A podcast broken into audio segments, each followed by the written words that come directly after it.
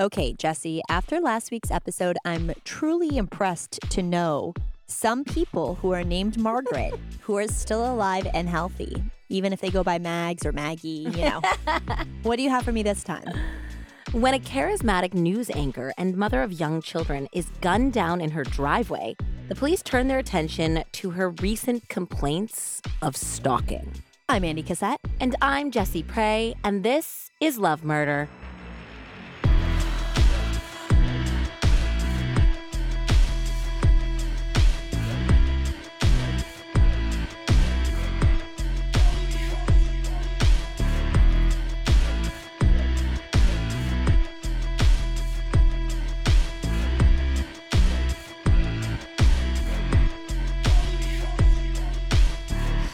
Hi, Andie. Hello, Jessie. Welcome back, everyone, to Love Murder, a podcast about terrible dreams, horrified screams, and love gone fatally wrong. You can find Love Murder on TikTok and Instagram at Love Murder Pod and on Facebook by searching Love Murder Podcast. If you are enjoying the show, pretty please love slash murder a five star rating on your podcast app. Subscribe and review to help new people discover the show. Also, if you're interested in supporting the show more directly, head on over to patreon.com slash lovemurderpod where you can learn all about the different tiers of support.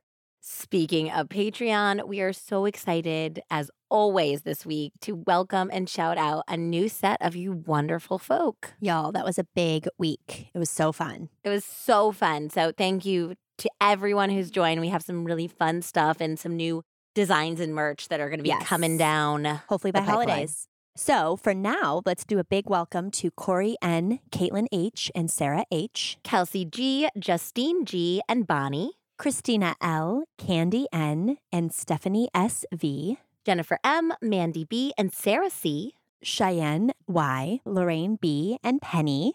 Anne G, Heidi B, and Meredith P. And last but not certainly least, Melissa K. What up, Melissa Gay?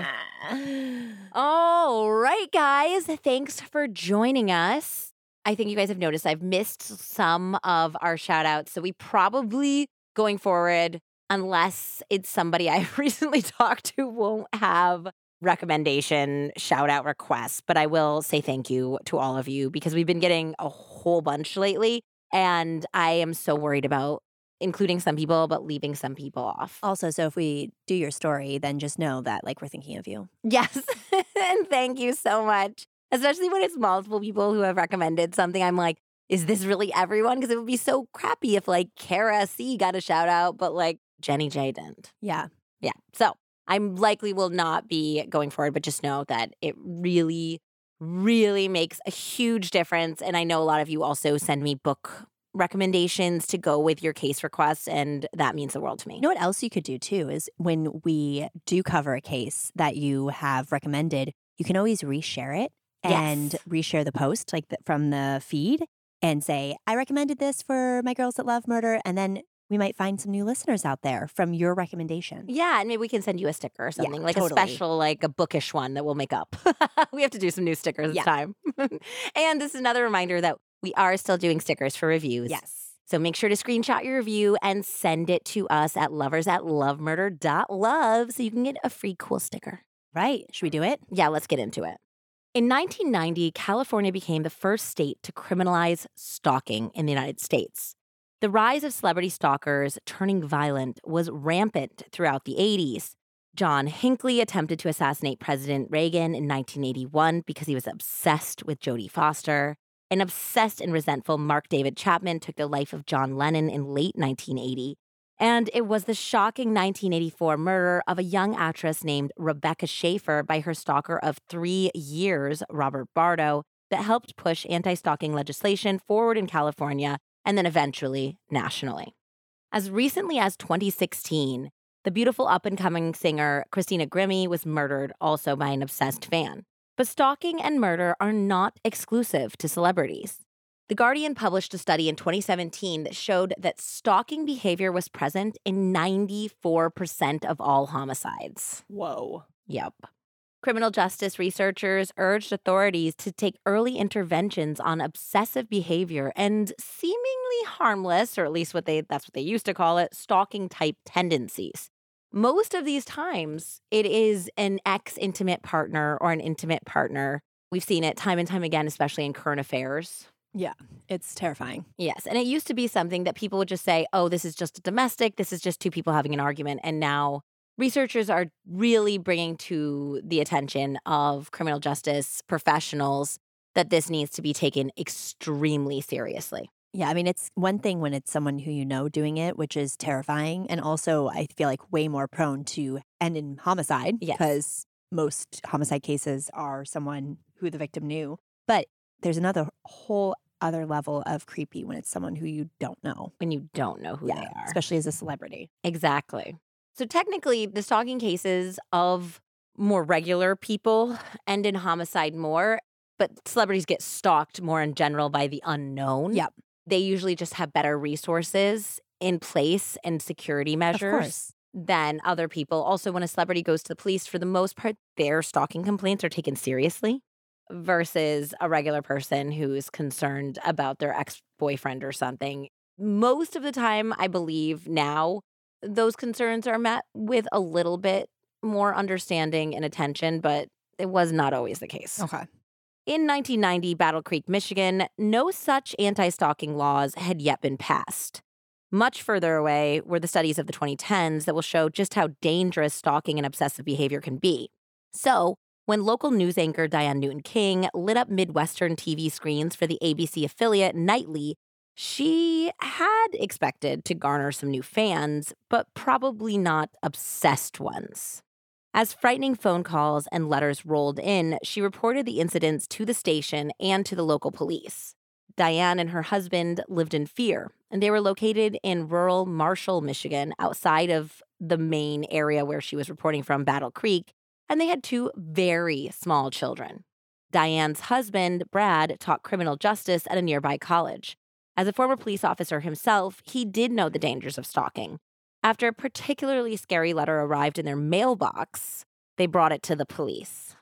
Unfortunately for the King family, the awareness of stalking dangers was less so in the small town precinct. The letter would sit on a desk for three months, pushed aside for more pressing crimes, until a cold February day when powerhouse news anchor and loving mother Diane Newton King's worst fears would come true. So, this is a story of fame, of twisted love, obsession, and shocking secrets.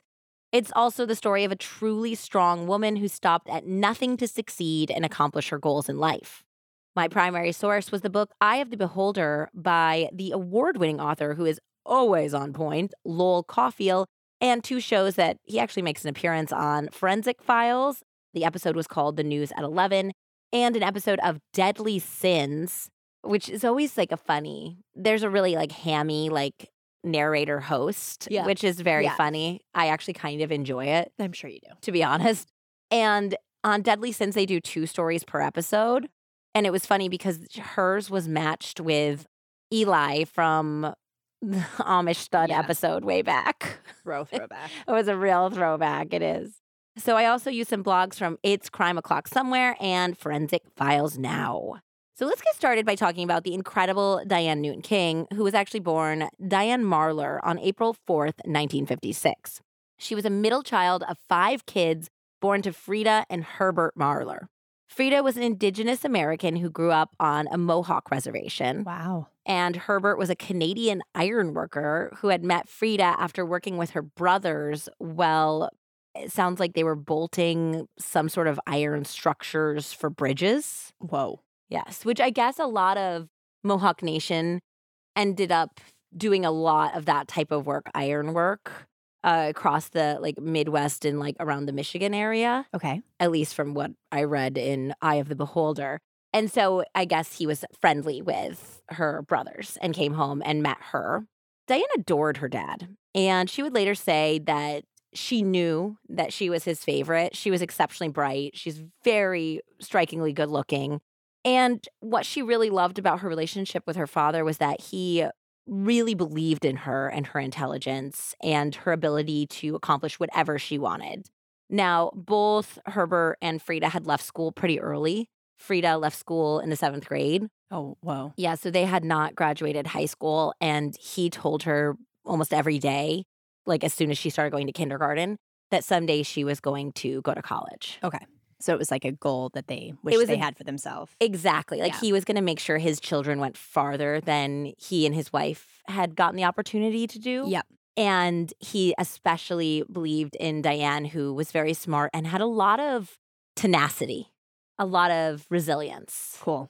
So when he died in 1966, when she was only around nine years oh old, Oh my god. and he was only 35. What? Yeah. How? Oh gosh, it's horrible.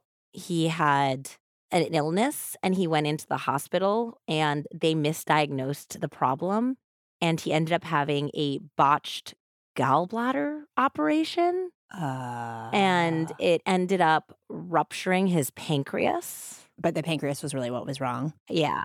Oh my god. And he ended up dying post surgery because they had gotten the diagnosis wrong. Oh my god. Yeah, so this was devastating to the entire family, but and it was something that extremely affected Diane. And there she like carried a lot of anger about it. It wasn't even just sadness. Like she was like mad that her father was taken away. She was mad at him for leaving even though it wasn't his fault. Of course, yeah. So the Marlars were given a pretty hefty malpractice payout. Yeah, I'd say. But of course, nothing can No. replace losing your father, especially one that was so inspirational to you Yeah. and in your corner from such an early age. So Frida remarried a machine repairman named Royal Newton, which is some sort of name. Totally. Yeah. Who was the brother of the owner of the bar where Frida had worked. Because she has like five kids to take care of at this point. Though Diane would later adopt Royal's last name, and it was more because she liked the sound of it, like with King, like Yeah. Diane Newton King. Yeah. Sounds like a news anchor. Yes. They did have problems. So when she adopted his name, like later on as an adult, I think it was because they had reached a place of understanding and care. And she liked the way it sounded professionally. But their relationship was rocky. In the early days of Frida and Royal's marriage, Royal was said to drink excessively and they fought a lot. So she went from having a dad that she hero worshipped Yeah. to a stepdad that she didn't necessarily like. Respect, yeah. Yeah. And there was like a lot of fighting. Apparently, the police were called to the house a couple times over domestic disputes. And adding to this tumult was the fact that Diane had a confusing relationship with her own Mohawk heritage. Her mother was raised, and this wasn't on her mother either. It was like she was raised because of everything that went on. And, and, you know, I don't think we've personally talked about it, but you guys probably know about like the Native American residential schools, the terrible boarding schools. We recently watched the 1923, like the part of the Yellowstone, and there is like unflinching, like gut churning displays. Like they show the reality of life for so many Indigenous Americans who were forced into these schools and forced to not be able to use their languages, to not have like their belief system anymore. And that had happened to Diane's grandmother. Okay. So Diane had been beat if she spoke the Mohawk language at school. She had been essentially mm. forced to adopt Christianity. Yeah. And as a result, because of how that had been and how hard her life had been, she didn't really teach Frida. And then Frida didn't really teach Diane to embrace No. their heritage. I mean, it's like when people moved to the US during that time as well and had to let go of their entire heritage and stop speaking Italian, or it's, I feel like so many different cultures had to give up and were trained to forget their origin story. Yes. And in this case, it was systematic and intentional. Yes. So Which is un, Oh, it's un- I'm unbelievable. And I think that there's some podcasts out there that do full, like full seasons or full, like their entire subject is this subject matter because it's very intense. It's very based in westward expansion and, and politics and different mores of the time. But the craziest thing is that this type of like residential school system went on until like 1978. wild. So they were kind of a product of a lot of this, and they had embraced Christianity completely. And she wanted to learn a little bit more. And I think her mother, Frida, like later in life, ended up returning to her roots somewhat. But growing up, they didn't talk about it. Her mother had married two white men. So she was just, she wanted more of that relationship and she didn't have it. So it, there was just like a lot of confusing messages because she also did believe in Christianity. I believe it was Catholicism that was their type of Christianity. So she was very conflicted. Like, do I want to consider like what this means to follow like the Great Spirit and like learning the spirituality of her Mohawk Yeah. ancestors? Or am I also committed to learning this religion that was adopted two generations ago by my family? And assimilate to the country's Exactly. expectations. Yeah. Yeah. So there's just a lot of confusing stuff going on. But one thing that Diane always felt was that voice inside of her that knew she could be anything she wanted to be. Yep. And that was also like left over from her father. Yeah. That she remembered him telling her that as well. And even though she faced a lot of discrimination at school too, and it wasn't necessarily because of her Mohawk background, people thought that she was mixed race black a lot of times. So it was a totally different type of Racism. Racism. Yeah. Yeah. like, so yeah, they like obviously she was like othered in different ways. I guess she was like little on the heavier side growing up. So they called her like chubby checker and like all sorts of terrible names and like the N word. But like this kind of fueled her to continue to want to succeed, to show everyone wrong. And she developed a very aggressive, tough, direct attitude because she was like, the world's gonna like screw me anyway. Yeah. Screw them first, essentially. So she did. She succeeded. She was the first person on both sides of her family to graduate from high school. And then she went to uh, Wayne State University, where she earned a communications degree. And it was, I think she went to another college first and like lived with the college president and his wife. What? Yeah, because I think she was on a scholarship and they like let her live with them and they like taught her like this is how, what fork you use when you're at a really fancy Etiquettes, dinner yeah. and all the etiquette type of stuff. I mean, I never did that. I wish I would have. Oh my god! Sometimes my- I'm like, what do I use? Like, I just start on the outside and go in. yeah, I know, just And that's like the outside. only rule I know. My parents kind of tried, but it was bad. It was really bad. Uh, Like they made me like sit in front of a mirror and eat dinner because I was really bad at chewing with my mouth open. but I also think that's because I never shut up too. So I'm a plate stacker. Like, I can't not stack. Oh, I know. It- but. I think that's coming from working in the restaurant Probably. industry. Whenever I read things that servers hate and like what's also like uncouth, it's always on the list. I'm like, oh, I just like it's like something in your brain wants to organize. yes, yeah. Pre clean up. Pre clean up. exactly. So she then went to Wayne State and then she was commissioned from graduating from Wayne State as an officer in the Army. What? Yeah. Well, Diane rose easily up the ranks in the military. She still questioned whether this was the right profession for her. There was still a lot of searching going on. In an effort to unlock her potential and figure out her life path, she attended an EST session. Mm, So, EST, it's EST or EST, stood for Erhard Seminars Training. Officially, the training was supposed to, quote, bring to the forefront the ideas of transformation, personal responsibility, accountability, and possibility.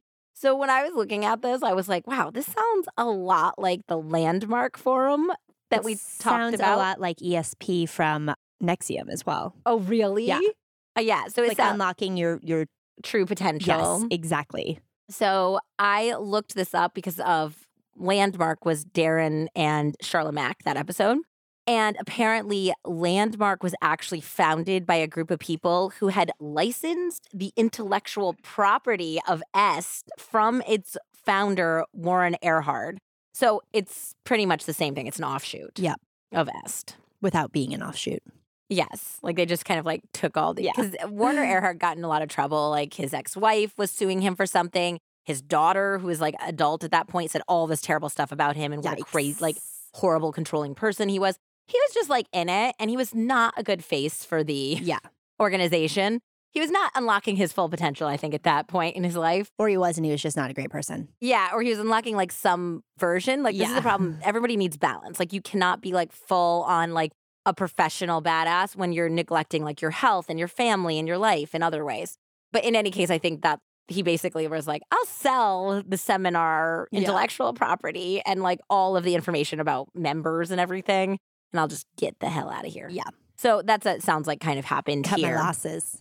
Yes. So it was at one of these EST trainings that she met a police officer and trainer for EST named Bradford King. Okay. Brad had come from a very different background than Diane. His father was a really like certified World War II hero. I mean, he had a Purple Heart, Silver Star. Like, I don't know all of the awards, but he had a whole wall of them because he had had multiple extremely near fatal injuries, saving like his entire his entire unit was saved by him. And as a result of his bravery, they survived, but he also had to endure 30 surgeries over his lifetime. And he was reportedly in excruciating pain for much of his life after this. Nope. Nope.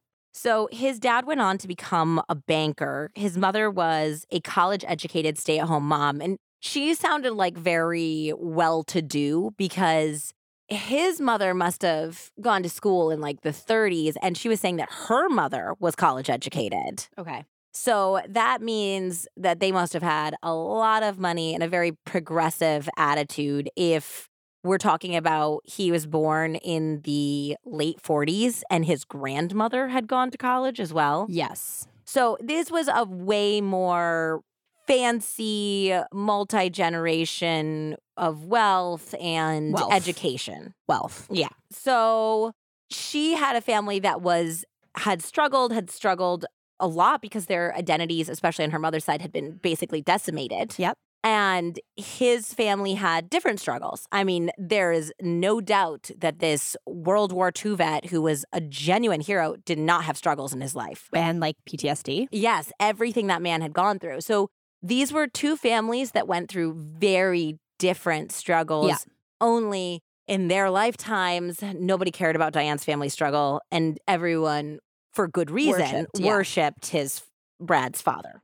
So Brad grew up with a lot of money, resources, and support, but it was also the type of family which was kind of like the brush everything under the rug, don't talk Mhm. about it, not especially warm, not especially emotionally supportive. So he didn't feel very connected to his family, even though he was given financial support. Yep. He didn't know that he had an older half sister, even that his father had been married before until he was practically an adult. There was a lot of like secrets or Uh-huh. thi- people didn't talk about. And everyone revered his father because he had gone through this, but like even more so because he suffered in stoic silence. So he was kind of taught that you don't talk about what's wrong and that it's more manly Yep. and special if you like are suffering but you don't say anything. It's that like stiff upper lip. Silently suffering, silently dying. Yes, that's what everyone wanted at this time. Everyone. It's the whole like also children are meant to be seen, not heard. yeah, yeah. Like what Very in what healthy. world is does that ever happen? yeah, so this was like the environment that he grew up in and he also had issues with his mother for cutting down some of his ambitions. He was the oldest of two boys and it seemed like maybe she liked the little brother more. There was some favoritism there. And then when he would tell her like things he wanted to do with his life, like at first he wanted to go into anthropology. So cool. Yeah. And she was like, Well, you wouldn't make enough money, so you can't do that. Well, it's not always about money. Well, it was for her. and then he said, Well, then I want to be like a fighter pilot, like a jet pilot. And she's like, Well, you can't do that because you have allergies. You can't do that if you have allergies. I don't know. I didn't know that that was part of it, but this was Sorry, Echo. this was like from the book. So I don't know. this is from Lowell glad amazing that research. That's off the table. Yeah, She's not going to be a fighter pilot. Thank God. he was like a little resentful that she was not supportive of his ambitions. But socially, Brad did very well for himself. He went to Western Michigan University, where he was very much like a big man on campus type. He was in a fraternity, and the girls nicknamed him Mr. America. He met lifelong friends, like really, like still to this day, friends at college, as well as his first wife, Gail. She found him handsome, clever, smart, she thought he was a little entitled. She said that his sense of entitlement came from his upbringing. Quote, all their wants were met and their decisions were made for them. I don't think Brad ever got the chance to grow by making any mistakes. His mother hadn't approved of Brad becoming a police officer until he obtained his master's in criminal justice. And now she's like, oh, well, he's super well educated. He can do something else with his master's. And I think it was also an homage to his dad, too. Yeah. Because he didn't go to Vietnam, which was of this era, kind of. But he was like in a different way. He was like being in uh, like a type of service Yeah. to a community. Also, majoring in criminology when you want to be a cop is pretty badass. Yeah. Like, that's a really good path of education to your occupation. Yes, a master's is great to help you in your work that you're currently Yes. doing, but also in growing your abilities. Yeah, I don't think that was the worst call from moms, considering all the other situations. yes. And I think his father was really proud that he was serving his community. Of course. Yep. So this marriage that was pretty early, they got married like right out of college. It Gail sounds like and him? Gail and Okay. Brad, and it sounded like it was a fairly good marriage. Gail even recalled how Brad really adopted like her mother, who was very warm as a m- mother figure, Okay. and that while she was working, her and throughout their marriage, at some point her mother got diagnosed with late stage cancer, and she was doing everything she could to help her mom and visit and make her more comfortable. And then she found out months later that Brad had been not telling her, but going every single day to visit her mom. And she said it was probably the most sensitive and kind that he had ever been in their marriage, like that he had done something so selfless Yeah. and like didn't even make a big deal, but wasn't like, I saw your mom today, you know, that Yeah. she didn't even know that he was making these daily visits Yeah. to cheer her up and like bring her little things. And she said that she um she tried to tell Brad's mom about it, being like, I just want to tell you how amazing your son is that he's gone and visited my mom every single day since she got her diagnosis. And I guess his mom was like, Oh, really? Well, he can't be fucked to visit me. Like she wouldn't say that. She was too proper, so she wouldn't use that She word. But she was like, "I- I'd be tiffed if he wasn't going to visit me. Yeah, like she was essentially like, I can't believe he does that for Yeah. your mother because he's never done that for Which me. is the exact, I mean, that's like different from being stoic and quiet. That's just being inconsiderate and rude to someone yes, who's and also not having an awareness Yeah. about other people going through things. Yeah. yeah, we were just talking about that as well. So Gail spoke to the author Lowell Cauffiel and told the story because it showed also kind of like their relationship. Yeah. so it showed like what kind of guy he was and also how his relationship with his mom was.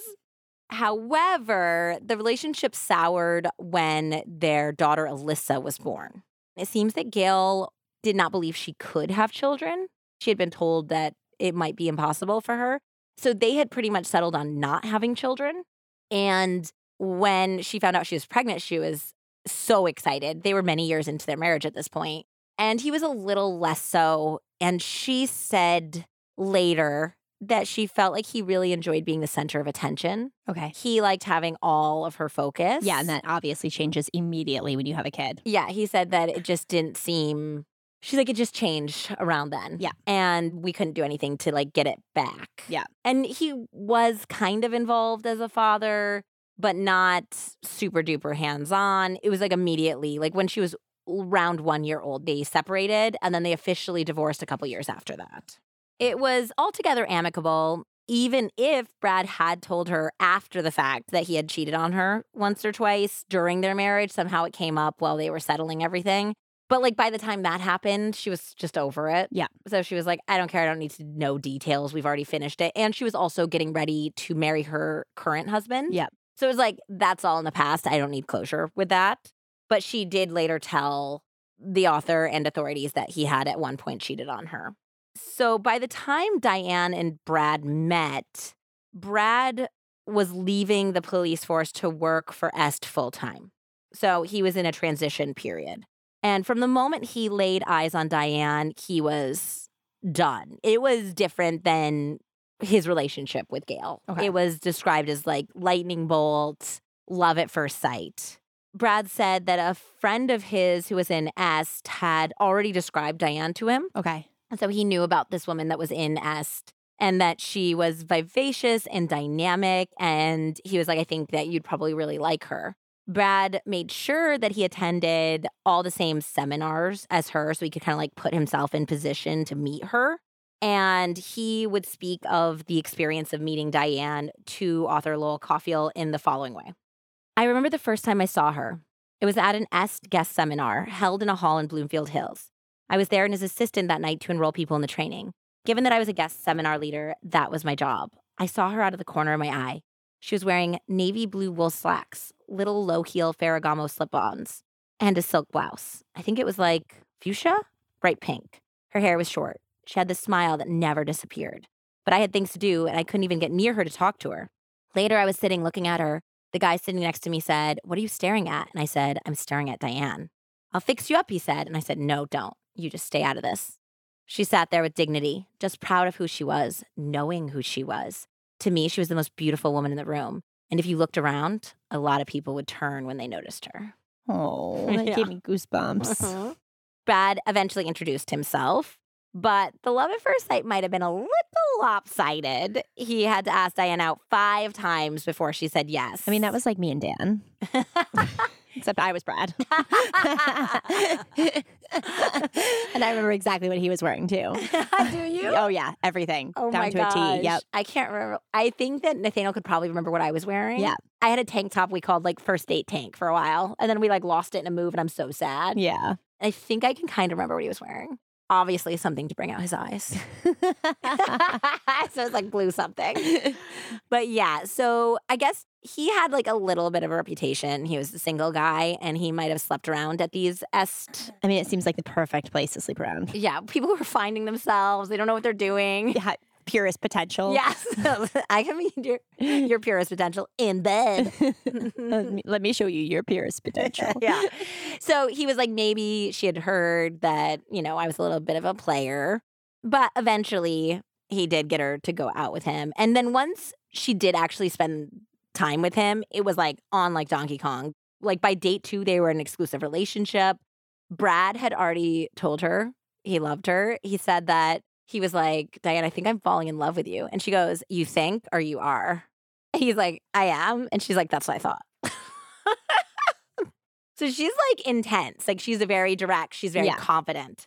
So Diane ended up leaving the military and they both began careers as EST recruiters. On July 21st, 1984, the couple wed in the same Denver Unitarian church where President Dwight Eisenhower had married his Mamie. Wow. Iconic. A historical, I guess, church. Yeah. Sure. they wrote their own vows with Brad saying, Today and always, I choose you to be the one I stand beside in life. You are the one I will love, support, and serve as we grow and expand in our aliveness. And she said, I pledge myself to having this marriage be magical and fun, inspiring, fulfilling, so at the end of my life, I can know that because of your love and support, I went far past my dreams. So they were, by every account, a very happy couple. But their parents might have been a little less than happy. I'd say his probably for sure. Well, both Okay. both families didn't particularly love this Really? union. No. So Diane's parents felt like Brad had always looked down on them. Oh. They also did not like Est. They did not think that this was good for Diane, and she had left a very stable career in the military Yep. to be with Brad. And so she hadn't had any, like, she had a perfect sterling record with the military until she got together with Brad. And then she was missing trainings and she wanted to move to Denver with him. And she wasn't really interested in the military telling her where to go anymore. And so they kind of thought that it was Brad's fault that she went from a promising career to not making like anything as this like sort of S trainer. yeah, but she was in est training before. Before him, Yeah. yes. So But then she was like, they were as a couple trying to like recruit her family to get into Est. So they just, the whole thing rubbed them the wrong way. yeah. I mean, uh, it's like the recruiting thing. When you said that they're both est recruiters, I just can't help but think of like the other organizations that we've talked about that Yes. require recruiters to help keep it alive. And it's like, feel like whenever there's something with trying to get people into the fold of an organization, Like aggressively. yeah, it's like, A, you, shouldn't really ever involve family. I feel like they should want to do it on their they own should- accord. You can like tell them what yeah, you're of course. and They want to know, interested. Yeah. probably. But yeah, it was just, kind of aggressive. I also read just on the Wikipedia page that like Werner Erhard and L. Ron Hubbard, like the Scientology guy, had been like in some legal dispute about the teachings and similarities. Hmm. Basically, Diane's family was like, I think this is bad news. We don't like that you're like all immersed in this now. Yeah. Even though you're right, you're totally right that Diane went to it willingly on her own Yeah. and then met Brad. Yeah. But obviously, as like the family, you don't want to necessarily see things that way. Yes. Also, if you feel like the dude's looking down on your family too, it's Which like, is, yes, like he talked about his dad, the banker, and how well educated his family was. And obviously, other than Diane, most of her family had not. I think her brothers and sisters did, but like gone to college eventually. But like Frida was feeling like looked down yeah. upon. He could have just been speaking the way he speaks about his family to everyone, but Yeah. It's also it feels different when it's you. Like sometimes we don't mean to take things personally, but it, it feels personal to us even if it wasn't intended that way. yep. Who knows? All I know is that Brad's mother also never warmed to Diane. I think that there was some class issues there, obviously. But I also think that Gail, Brad's ex, had really tried to please his mom. Yep. Like she had like bent over backwards to become the perfect wife because of course his mom didn't like love Gail right away. She doesn't seem like she loved anyone. Yeah, I think she loved his little brother. Mm-hmm. yeah. Basically, Gail, after all those years and giving him a grandchild, like she had finally gotten to a place where she like loved Gail and then they got divorced. And so now Diane's coming in and she has an affinity for Gail, even though Gail doesn't care. Gail was very warm with Diane. But I also think that it was that Gail like did a like a deferential treatment type thing, like to her mother in law, like, you're the boss. Yep. And like, nobody was the boss of Diane. She was not going to mince words. She's not going to be overly concerned. Like, she knows that Brad loves her and that's all that matters. And she doesn't really give a shit. What? I mean, she's not really wrong. No, I, the relationship should be about you and your spouse. And if the in law is respectful to you, of course you should treat them with respect, especially if your partner has a good relationship or a happy, healthy relationship. You should not interfere in that in any way as long as there's mutual respect there. Yep. But if you're treated poorly, then you should not be required to bend over backwards to make somebody No. happy. No. So, yeah, this was not an in law love fest all around. At 29, Diane decided that she wanted to put her communications degree to use and pursue a degree in broadcast journalism. So cool. At 29, that's awesome. Yeah, and listen to how ballsy she was. She cold called the Denver anchor woman who had been in the TV business for 20 years and was straight up like, I really want to pick your brain. I want to learn how to be an anchor woman. I have a degree in communications that I want to use. I haven't used it for years. I'm ready to like work my way up. And this woman who had a great name, the Denver anchor, was named Reynelda Muse. Amazing. Oh my God. Reynelda Muse. It kind of reminds me of um okay guys, if you're from the capital region of New York and you are somewhere between the ages of probably like 32 and 50, I don't know. You will remember Yolanda Vega. She was the woman who like picked the Powerball Amazing. and they'd be like, Your Powerball picks tonight with. And she'd be like, Yolanda Vega. And then she'd be like, One, 62. So, anyways, Ronaldo Muse was like, I gotta tell you, it's probably not gonna happen. Really? Yeah, she was like, Look, you're 29. Everyone in this business is like straight out of college, straight out of broadcast journalism school. They're coming in like 21 and hungry. She's like, You're gonna have to do some almost like intern like positions to work your way Yeah. up. But I feel like she'd be down for that. Yeah, which she was. But Yeah. she's like, but then by the time you like spend years doing it, Yeah. you're gonna be like 35. And unfortunately, this I mean, it's always like, It's like modeling. yeah, it's always ageist in these types of positions, but especially in the 1980s when it was like anchor women. Yeah. Which if you guys saw Anchor Man, I love lamp. you'll know that it was pretty sexist just to break into the anchoring Yeah. business. or just to exist. I can't believe I'm using Anchorman, Will Ferrell's Anchorman, as like a reference, like a research reference. Like if you've seen that unbelievable work of uh, documentary filmmaking. Santiago. Yeah, so she's basically like, look, it's going to be really hard. I definitely think like if you have the tenacity, but just know that like you might not end up being Reynelda Muse. Yes, you might not be Ronaldo Muse and also work on your name. Maybe put that Newton Breck in there, Diane Newton King. But she was like, I don't care. I'm going to do it. And she was really tenacious. So she got a production assistant job at a Denver PBS affiliate. And within six months, she had snagged an on air position at a Grand Junction station Crazy. just on the basis of her audition tape alone. Diane was tireless. Like she was an investigative journalist. So at the beginning, she was like bringing her own stories. So she wasn't like the anchor person. Yeah. It was like the person that they were like, They bring in. they bring in to tell their story and report on it and the Yeah. person they throw it to. And the station manager at the Grand Junction station said that he had seen his share of youngsters looking for a start, but nobody like King. Quote, she worked long and hard to establish and build sources, and she worked hard on those sources. She was probably the most aggressive we've had since I've been here. Wow, that's awesome. Yeah, so she was going for it. Within five years of cold calling Reynelda Muse, Diane took an anchor position in Battle Creek, Michigan, and accomplished her goal. So they moved there? So they lived in Marshall, Michigan, Yep. which was just outside of Battle Creek. So yeah, it takes ballsiness and a lot of grit to rise that fast. No shit. And Diane ruffled a lot of feathers. She was competitive, aggressive, direct, and she refused to take no for an answer. This made her a hell of an investigative reporter, but it also made her some enemies at work. For sure. Yeah, there was like one guy who, when this was all publicized, ended up getting fired from his position for saying he was like talking shit on her, essentially. He was a news director at one of their places, and he said that she was just really aggressive and that she'd even like told him one time that she was going to have his job. She's like, Get ready because I'm going to get your job. But the Forensic Files Now blog that I read brought up the fact that a lot of the criticism around Diane and her personality are things that would be considered pro if it was a man going up in the business. Yeah. And there's like some other stuff that I read. Like there was like her hairdresser friend or something said there was sometimes that she would be a little self-centered and she would say stuff that like was kind of obtuse. Like she didn't have a lot of empathy. But again, these are things that if this was a guy on Wall Street or something, they would laud him for. Like only caring about your own business, making sure you're succeeding, focusing on yourself. Yeah. Getting ahead to the exclusion of everything else Yeah. out. I think that that was the measure of Diane's very strong personality.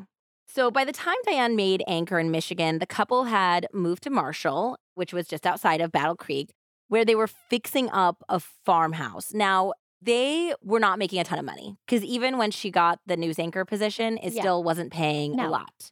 And it sounds like Brad was only sporadically working. He was now working as a criminal justice professor.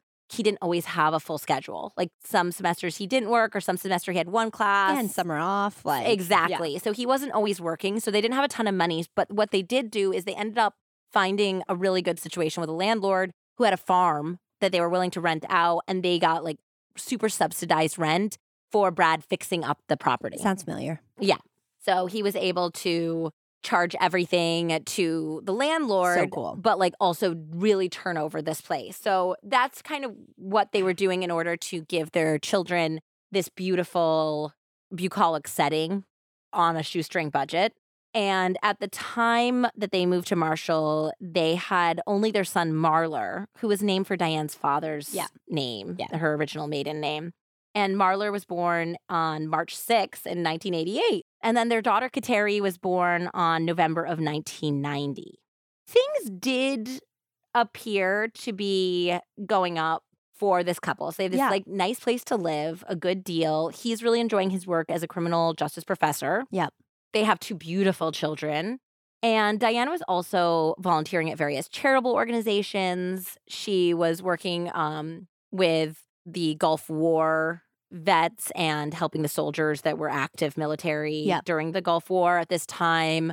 She worked for like a local soup kitchen. So even though she is like literally giving birth and an anchor woman and doing a lot of the childcare still because he had to commute to the college. So he was gone a lot of the day, even if he was only teaching one class. Yep. So she was a very, very busy woman. And she was kind of hoping to parlay her success in the media to starting her own media company to So amplify cool. the voices of other Native Americans across the country and make sure to tell their stories from them. So cool. So all of this seems like it's like they're very directional. Like they're very much thinking of like this is great. She became an anchor. That was her goal. Now, what do we do with this that helps a community? Yeah. And around this time, Diane began to receive some chilling letters and phone calls. Hmm. Andie, there is nothing worse than when your dog is having a hard time with their food. They're a member of the family, so their food shouldn't be in the doghouse. So, what can you feed them that they'll gobble up and will also help them thrive? If you're wondering that at home, you need to hear about Nom Nom. Nom Nom delivers fresh dog food with every portion personalized to your dog's needs, so you can bring out their best. Nom Nom's made with real, whole food that you can see and recognize without any additives or fillers that contribute to bloating and low energy. That's because Nom Nom uses the latest science and insights to make real, good food for dogs. Their nutrient packed recipes are crafted by board certified veterinary nutritionists, made fresh and shipped free to your door. Nom Nom's already delivered over 40 million meals to good dogs like yours, inspiring millions of clean bowls and bowel movements and tail wags. Nom Nom's ingredients are cooked individually and then mixed because science tells us that every protein, carb, and veggie has different cook times and methods. This gives your dog efficient energy and packs in the vitamins and minerals they need, truly getting the most out of every single bite. For our Berner Artemis, or Artie as we call her, this is a huge deal. Like many Bernese mountain dogs, she has a bit of a temperamental tummy, and some particular ingredients like chicken can actually make it worse. That's why it's so incredible to find a service that really cares as much about our pet as we do and can help customize meals for any need or allergy or issue. Plus, Nom Nom comes with a money back guarantee. If your dog's tail isn't wagging within 30 days, Nom Nom will refund your first order. No fillers, no nonsense, just Nom Nom. Go right now for 50% off your no-risk two-week trial at trynom.com slash lovemurder. Spelled try N-O-M dot com slash love murder for 50% off. Trynom.com slash love murder. The calls began in the spring of 1990. So at this time, she's pregnant with Yeah. Kateri. And they always came to the station. According to the police report, Diane eventually filed. The man who was calling sounded like he was in his 20s or 30s. He said that he was a huge fan of Diane's. He would compliment her work. And then he, at the beginning, asked her questions about how he could also break into the business. So at first, she was really polite. She tried to answer all of his questions as So best she she spoke could. to him on the phone. She did. She Okay. spoke to him directly on the phone. But the same guy kept calling and calling, sometimes three times a week. And eventually, like, she was complaining about it to Brad. And he's like, this is getting a little creepy. Yep. And the guy was like pushing for them to meet up. And they didn't have his name. They had a name, but it didn't turn out to be his real name. Okay. Everything was like a little sus about the situation. And so Brad's like, well, stop answering your own phone and have the receptionist at the station answer the phone Yep. and screen the calls. And so she started doing that. The station actually was taking it seriously and they beefed up their security. They made sure actually no phone calls got through to her and they answered some of her fan mail on her behalf. So like she wasn't being exposed to it and she, they were making it clear that she wasn't going to see these messages. So and nobody got like any ideas of how they could continue to reach out to her. But somehow I don't know what happened. Somehow this guy, like, I don't know if he tricked the receptionist or whatever. He did get through to Diane a few weeks after this, and he demanded that she go out to lunch with him. And she was like nine months pregnant when this was happening. So she was like, Yeah, no, like, I don't even have the energy and space to be polite to you anymore. Absolutely not. And you have to never call me again. Yep. And basically hung up the phone. Then, a little bit after that, she received a letter that was written like ransom style, like from a movie, you know, Yeah, like yeah, cut yeah. out magazine style. And the letter had been in her mailbox without a postmark At home or at the station? at home. And they have no idea how this guy Yeah. had gotten her home address. So this is very scary, obviously. yes. And the note read with the cutout letters, you should have gone out to lunch with me. Ugh. Yeah. Creepy.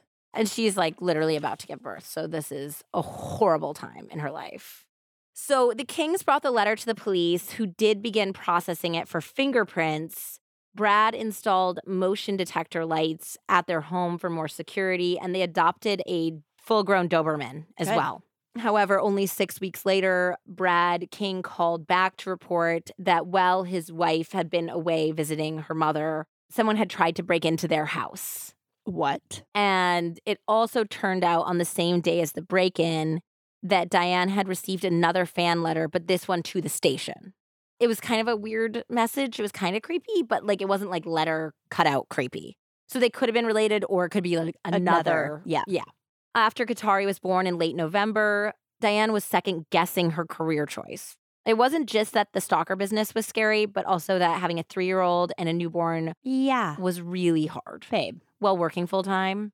So she wanted to stay home with the kids. It was like one of those things where she knew she was missing time with them. It goes so fast. And she was really like just run ragged from being the breadwinner and essentially the full time caretaker. Yeah.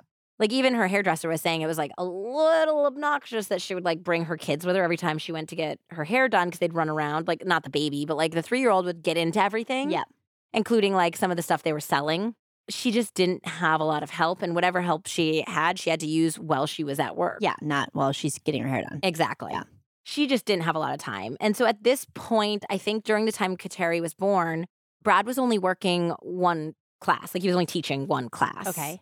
But with this long commute, like I mentioned, he was gone almost all day with like so little to show for it, like monetarily. Yeah, I don't understand that. Yeah. So Brad's solution to this was to go back to school to get his PhD, which of course would be more time before he started making Any money and Any- more money. Yes, and more money. So it's more stress on Diane.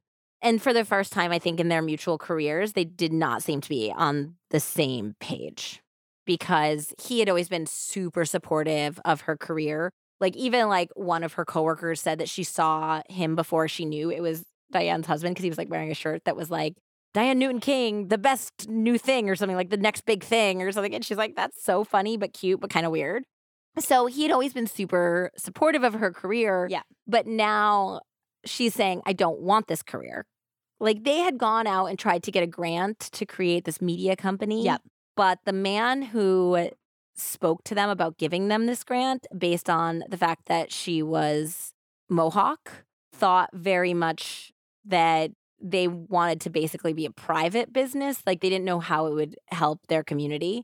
And that it was weird because Brad was there and he's like very, very obviously white. And he was like kind of like acting like he was part of it. so he's just like really into it. And you'll see later too, he's like very much into Native American studies and everything. That's what he wanted to get his PhD in. It's not in criminal justice. Like it's like nice that he is like also involved in her culture and yes, supportive. And learning about it. Yeah, but at this point, Diane doesn't care about this because that got rejected. Yeah. So they're not starting a media company. Yeah. They don't have the money to do it. Yeah. She's tired. She doesn't want to be the breadwinner anymore. She has been the breadwinner. Yeah, it's time for him It's to go get a job. It's, it's his turn. Yeah. And that's what she's saying. Like, I just gave birth to our second child. I'm exhausted from all of Yeah. this. The whole media company didn't really work out. Like, that doesn't mean it won't forever, but like right now, Right it's now, not yeah. working out. And I don't think he had any classes lined up for like the next semester. Okay. So she's like, it's time. You got to get a job. It's totally time. I'm done carrying us for now because I'm I just need a break. So in early February, Diane took a trip to her mother and stepfather's house. And it wasn't uncommon for Diane to travel with the kids alone. At this point, Kateri is almost three months old and Marlar is three. Because of course, like Brad didn't always get along with her parents. Yeah. So like a lot of times she'd just be like, I'm gonna go visit my mom for the weekend. I'll bring the kids and we'll see you when we get back. Yeah. And so she told her mother that weekend that they were seeing a counselor to work on their marriage. And that actually what they really needed was some alone time, as you can recall, with like very early infant stages. Yeah. Having a toddler, there's no alone time to be a couple. And she was like, maybe if we had some alone time, we could rekindle this relationship and it would be easier for us to do it because they had had a pretty passionate relationship that had petered out, obviously, with two kids. So they made a plan that Diane would leave the kids, the three year old and the three month old, with her mom for a couple nights. And then it sounded like either she'd come back and get the kids or her mother was going to drive the kids to their house Okay. at the end of this couple nights. And so he knew about this. Brad knew about it. Diane obviously knew about it and they were planning on it. But then it didn't actually end up working out because I forget which one, but one of the kids got sick. And then Diane was like, well, also, Kateri's still breastfeeding and I don't know what I'm going to do for two days. Yeah. Because I don't think it was as easy to like pump and give breast milk at this point. So she's like, uh, this was a nice idea, but I just don't think it's going to work out. Yeah. So last minute, she decided to take the kids home with her after that. So in the end, on Saturday, February 9th, 1991, Diane packed the kids up in the car and they all took off for home. They left her mother's house around 4:15, 4:30, and it would be a day that Frida would never forget because it would be the last time she ever saw her daughter alive. Okay, Andie knows that I am so thrilled to talk about today's sponsor, Honeylove. You genuinely have been WhatsApping me about it for weeks now. So I'm very excited to hear about Honeylove. Uh, seriously, but there's a reason for that because they really do create such amazing products. Listeners, I will bet that many of you have tried all sorts of shapewear, but Honeylove is something totally different than your typical shapewear. This company has revolutionized compression technology, so you no longer have to feel like you're suffocating while wearing effective shapewear. Honeylove's best selling Superpower Short is a total go to. It has targeted compression technology that distinguishes between areas you want more support versus areas you need a little less compression. It's designed to work with your body, not against it. Another thing you don't have to worry about with Honeylove items is rolling down, which is basically unheard of in shapewear. That's thanks to flexible boning that is hidden in the side seams. Rolling down is so annoying. And it really doesn't happen with Honeylove. this is all the more important now that we're firmly in wedding season. Woo! Who among us hasn't been there? Struggling to take off tight pieces of shapewear with a bathroom line out the door? Honeylove solves that problem with 100% cotton gusset so that you can skip the extra undies, plus a convenient opening that means no costume changes required. I genuinely cannot figure out how they make it so comfortable. That's when I was I did a WhatsApp video for Andie. I'm so excited to try it on. I haven't got mine yet because I've been traveling. And I just do not understand what magic they have done to make something that makes you smooth and compressed, but I could literally wear it all day. My other favorite piece from Honeylove is their crossover bra. As Andie knows, I wear almost exclusively sports bras or I like things that don't have any wires. I don't necessarily want my chest to look a lot bigger, but I do want to have a shape. And I think that their crossover bra is perfect. I've been literally wearing it nonstop since I got it, and I've already ordered a second one. What it comes down to is this shapewear shouldn't be hard. Their products make you look good and feel great. Whether it's for a wedding, event, or an everyday boost of confidence, Honeylove is the perfect plus one. Treat yourself to the best shapewear on the market and save 20% off at honeylove.com slash lovemurder. Use our exclusive link to get 20% off. honeylove.com slash lovemurder. Hey lovers, we are so excited to share this promo from Music City 911. As you're about to hear, host Brandon has over 20 years of 911 dispatcher experience. His shorter, quick hitting episodes bring you behind the scenes of some of the most unbelievable cases out there, playing heartbreaking 911 calls and police audio on every single episode. Music City 911 offers something really different from most true crime podcasts out there, and we really do hope you'll check it out. Also, Brandon has an unbelievable voice. Step aside, Bob Motta. There's a new game in town. The world of 911 emergency dispatching is brutally diverse. One minute you can be talking with someone about parking violations. Uh, what's the process we are to take to have people towed? Because it's actually delaying the mail and then all hell can break loose, then the rest of the day is crazy. We could have murders.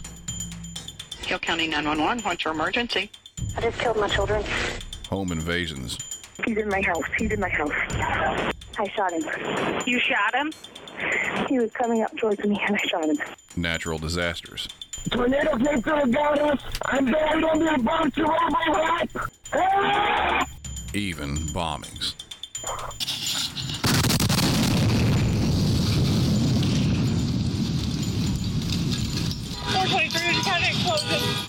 My show, Music City 911, will put you in the dispatcher's chair, put you ear to ear with the callers and responders, and keep you on edge from start to finish.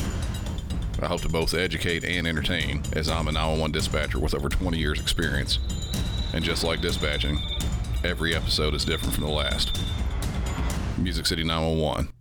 Real 911 calls, real 911 dispatchers. Available to listen to on any podcast app. At 6:49 that day, the Marshall police were patched through by an operator to a hysterical Brad King. He screamed that he had found his wife on the ground near her car, so basically in their driveway. He had been out for a walk with their dog. And when he had come back, he had discovered her. Sounding sus. Yeah. He said on the phone that she wasn't moving and there was blood coming out of her mouth. He didn't know exactly what was wrong. So the first officer on the scene immediately clocked Diane lying on the ground without a pulse. So she is most definitely dead. So she's on the ground next to her car. He also noticed that inside the car with the doors closed, there was a preschool age boy who was screaming and crying at the top of his lungs, but alive, like unphysically injured. And he was like fighting against his car seat, trying to get it unbuckled, which is just heartbreaking. And then there was also an infant still strapped into her car seat. But I think she was, by the time the police officer arrived on the scene, she was quiet, but alive Okay. and okay. Now, this comes up later that it was very suspect that Brad had not gotten his children out of the car. She's on the ground bleeding, and he was inside. So he's in the house when they come. Now, back in the day, people didn't have cell phones. So he might have still been on the phone with the operator on a landline. So the fact that he's in the house isn't pretty suspect at this point. It's more that his children are screaming in the car and he hadn't tried to help them at all. Yeah. Immediately, the, the police officer thought that was weird. And later, Brad will say that he thought that Diane was possibly still alive. And so his first priority was getting help to them. But then after you're off the phone, you can't run and get the That's kids out. That's the thing that I think is strange. You could even say, This is my address, get somebody here right away. I have to go get my kids. 100%. Yeah. That's the natural reaction. Yes. So this was like the immediate red flag that's Yeah. going off here is that there's these clearly distressed children. Yes. And they had gotten to the house five minutes after he called. Okay. Which is pretty good for That's a small amazing. town, Yeah. rural area. It was quickly determined that not only was Diane dead, but she had been shot. Once from an upward angle. So it looks like somebody had shot her from above. And then again through the pelvis. So basically, one shot was coming from above that likely would have killed her alone. And then it seemed that the killer had then come down from wherever they were perched, come down to the ground, and then shot her an upward angle, like basically through the vagina, like through the pelvic That's bone. really area. weird. Yes. And this could be to make sure that she was dead, or it could also be as a statement. Yeah. Because obviously she was shot through a feminine area, Yeah. like near the vagina, through the womb. Yeah. According to Brad, who was wearing head to toe camo, he had been out walking the dog when he heard a shot rung out. He didn't remember if he heard one or two shots because he said that they live in an area where a lot of people go hunting, which was true. So when you hear gunshots, it's not necessarily something that immediately scares you. You just think somebody's hunting in the woods. Something else I learned that's really interesting from this Lowell Cauffiel book, which he was talking about stalkers and he was talking about people on TV. Uh huh. I learned that the reason why we can't take our eyes like off of a TV. So like if you're in a bar or something, there's a TV flickering and Yeah. you're not interested, you like find your eyes going towards Yeah. it, even if you're not interested in the Yeah. subject matter, is because of the movement. The way that the screen is and the constant movement is something that our brains register to protect us from predators. Yeah. And so we are biologically drawn to looking at a moving screen. Totally makes sense. Yeah. So he said that he didn't think anything of it until he came closer to the house to put the dog in the house. Yep. And he saw that Diane's car was in the drive and that she was on the ground. And that was when he ran up and approached the car. And again, he said he decided to call 911 first because he wanted to save his wife's life. So the police pretty quickly recalled that Diane was the news anchor who was getting threatening phone calls and letters. Yep. So immediately they are concerned that this is the stalker. Yeah. And of course, they're feeling some level of culpability. Yeah. Yeah. Which, to their credit, they said later that even Diane hadn't been super duper helpful in this process because they had to get everyone's prints that had touched the letter to exclude them. Yep. Including especially Diane's. Yeah. And so they had called her a couple times, being like, hey, you need to come down to the station and get fingerprinted. Yeah. But with her schedule, she's like, well, like the guy on the phone said, they should have just gone and done her fingerprints somewhere else. maybe they should have gone to the station and just did it there. Yes. But I don't know what the process was. And I don't know what it was like in 1990. But like if a working mom of two can't get down to the station to fingerprint for you guys for something that she's reporting. Yeah, but I think they're very stretched thin as well. It's a very small town. So it's like everyone is, Yeah. and their At from- capacity. yeah, at capacity. And their opinion about this was essentially like if she was really freaked out and this was really important, Then she would come down. then she would come down. Yes. down. So like basically it was like a perfect storm of them like not Totally. pushing it forward. And maybe Diane, because of like her life Yeah. and her marriage is in trouble, and she has a three month old, and she has a full time job as a news anchor, and she's volunteering. Like, Yeah. she's Louise. Like, this woman doesn't have a lot of time. So, No. between those two things, like, it had not ended up getting moved. So now they're like, oh shit, this is like on us. We should have like pushed it forward. We didn't take the threat very seriously. So they have to go back and be like, we need to look at everyone who has written her letters, everything that's going on here. And luckily, one of the police officers, and this is again a small town situation, had actually lived on the property before. So he knew the property very well. And when they're trying to figure out the trajectory, he's like, there's a loft in the barn that's like right there that would probably be the right trajectory. They went up into the loft and they found a 22 shell casing, like in the hay. Whoa. So they're like, okay, it's likely now that we think the stalker was lying in wait in the barn. And this barn wasn't used all the time, obviously. Like it was not a working farm by any Yeah. means. So they found the 22 shell casing. And while they are starting to figure out, like, maybe we have to go back, we have to see, like, go to the station, get all the letters she's received, any other complaints. They also got a police dog named Travis and his handler, Gary Liesel, called in to see if they can follow the scent because Okay. now they're like they need to like smell the scene because Yeah. they know that the killer got close enough to Diane to shoot her in the pelvis shot. Yeah. So he's probably up there and he was probably down by her and then he must have escaped somehow. Yeah. So now they need to track the scent. Yep. And so they also go into length in the book, which I really enjoyed learning about, was how dogs smell this stuff. And it's essentially like when they're looking for a killer, it's very different for when like they're looking for a missing child. Yeah. But one thing they're looking for is that when we are nervous or when we have adrenaline going through our system because we're trying to get away with something or we're nervous we're going to be caught, we apparently excrete a very specific scent. So cool. Yep. And then our skin cells slough off as we run away or as we go places. And that's how they are tracking us. So cool. Yeah, because I never like I was like I always knew they were tracking a scent, but I didn't know exactly how. And it's because we are getting rid of our skin cells, so they're smelling those skin cells. That is insane. Is that insane? Yeah. So Gary and Travis, the dog. Yeah. so Travis picked up a scent, and he went through the woods, kind of like behind the house. Yeah. There was like a little bridge and a small pond, or I wasn't really sure. And like one of the the shows I watched, it seemed like it was like a shallow creek. And another, I, I read that it was a small pond, but it's a small little area of water. And in the shallow water was a 22 rifle and more shell casings.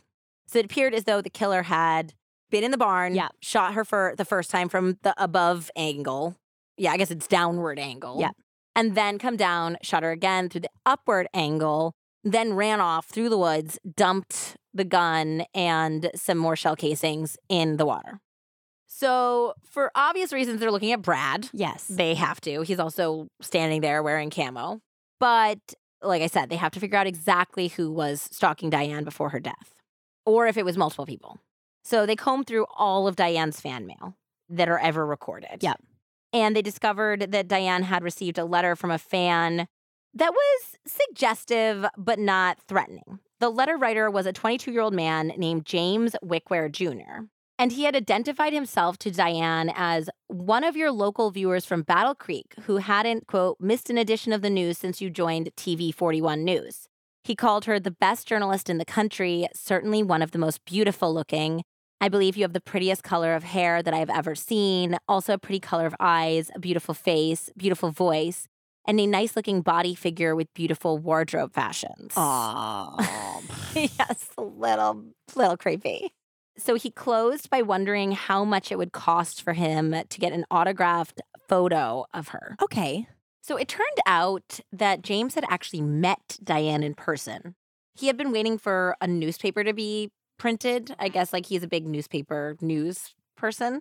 And when Diane interviewed him for a story about the closure of a nearby mental health center, she was like, What do you think? What do you think about the emerging mental health Yeah. crisis? And he had given her some quote. And James had really been wowed by Diane.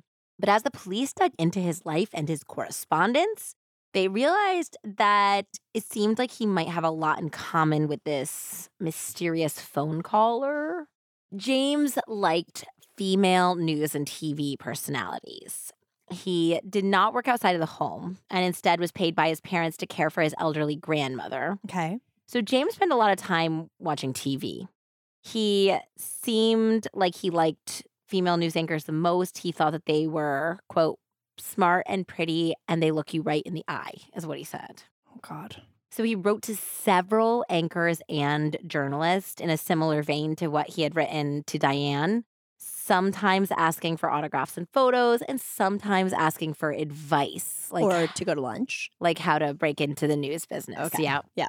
When he got responses, he would put them into a manila folder and then it became a box and his collection eventually grew to more than 225 photos of different media personalities across the nation. Yeah, it's a lot. And there was one other woman who I think had worked at another affiliate, like wasn't the ABC affiliate, it was a different news station, who said that she was led to believe that he was an elderly person and that she thought she was sending a photo for an elderly fan that couldn't leave the home and was shocked to find out it was like this 22 year old guy. Yeah.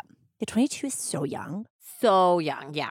So naturally, this guy is a big person of interest. But he ended up having an airtight alibi. He lived with his family, and multiple people could confirm that he had been home at the time of the shooting. All family members, though. I think it was mostly family members, but I do believe that the community they lived in was like, it was like neighbors right on top of each other. Of course, yeah. Nobody else had seen him like coming and going. Yeah. His dad was interviewed by the police and he was like, he's never even held a gun. He doesn't know how to shoot. He'd be afraid to shoot a gun. Like it just seemed that It was more of like a obsession than a yes, stalker. he's a, he's a little off. Yeah. And I guess his dad, first of all, this is a black family. And his dad was very much like, did not like the fact that he was so obsessed with a lot of these predominantly white news anchor ladies. Yeah. And that he wasn't going out and like living his life and going out on dates, which he didn't do. He didn't really leave the house. yeah. He was instead like finding this obsession with these women, he said, which in his father's opinion were part of the problem. They didn't give a shit about him or his race or the struggles of Black Americans. And that's not what they were reporting about. And they actually reported like, you know, things against the community. So he was like already like pissed at his son about this. Yeah. And so when he spoke to the police and later to Lowell Cauffiel, he was essentially like, I don't fucking like this. I don't like that this is his thing. I don't like that he doesn't like go out and date and like have a normal life. Yeah. But like he definitely didn't do this Yeah. because he's just not that guy. Yeah. There's a difference. There's a difference. Yeah. So they pretty much at that point were pretty sure it wasn't him. And they looked at the rest of her fan letters and they were mostly run of the mill fan letters. Like it didn't seem outside of this mysterious stalker, which did not seem like it was James like MO even. Yeah. Like the mysterious like letters. The ransom note. Yeah, the ransom note style. They were like, okay, we don't have a lead on anyone else who seems like this type of person. It could still be some mysterious random stalker we don't know about. Or maybe Diane's killer and stalker might be a little closer to home.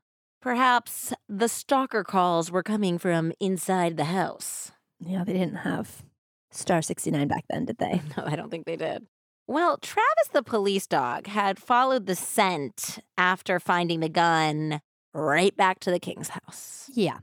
At first, they were like, well, maybe the stalker did the killing and then got rid of the gun and then followed back to be in the area because there were neighbors and bystanders and people now congregating at the house behind the police tape.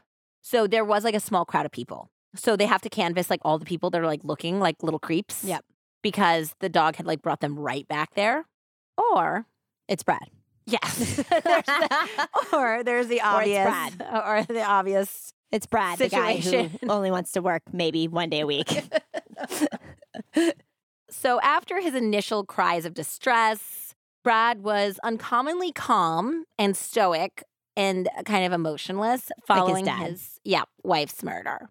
Now he said later that this was because his stoic dad, but also his police training, so that his mind could click into procedural and like holding what was going on with his wife aside. He's not working as a cop, he's working as a professor. Yes. But also, his story was that the stalker had somehow gotten up into the barn loft. That's like he was agreeing with the police when they were like, okay, it definitely came up from there. And so they're like thinking that, but then they're like, Brad, weren't you home all day? He's like, yeah, I've been home all day doing stuff around the house, me and the dog. And I think that the dog slept in the barn part of the day.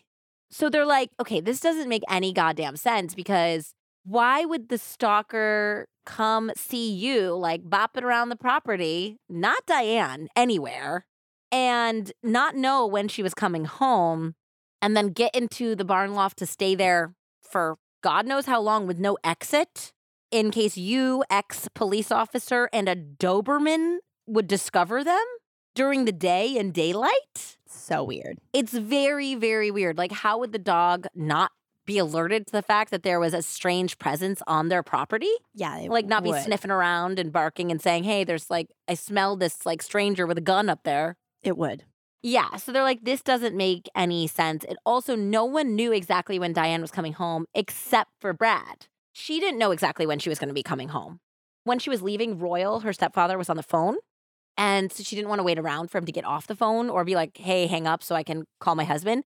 So she had told her mom, tell him that I'm leaving at this time to expect me around this time.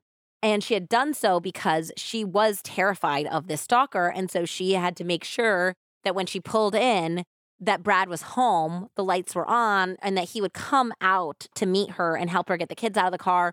Also, case. that's just what any good husband does. Yes, Like, exactly. period. Mm-hmm. So Frida, Diane's mother, stated that she had called Brad to tell him she's on her way home. She'll probably get to you around this time. And when Frida talked to the police, she immediately was like, check out Brad because they were having major issues in their marriage. And Diane was thinking about divorcing Brad if he would not do what she asked and get a full time job and help support the family, then she was seriously thinking of getting a divorce because at that point she was like, he'll get a full time job and he'll pay me child support. I'd be in a better off position than I am right now Yes. financially. But it kind of puts his back to a wall, which I'm sure Mr. Brad didn't like. He did not. So she's saying that to him. And Frida also claimed that, like we've talked about, Brad had never had regular employment during their entire six year marriage. And she personally thought that they were going to head to divorce because she could not imagine him deciding to get a full time job.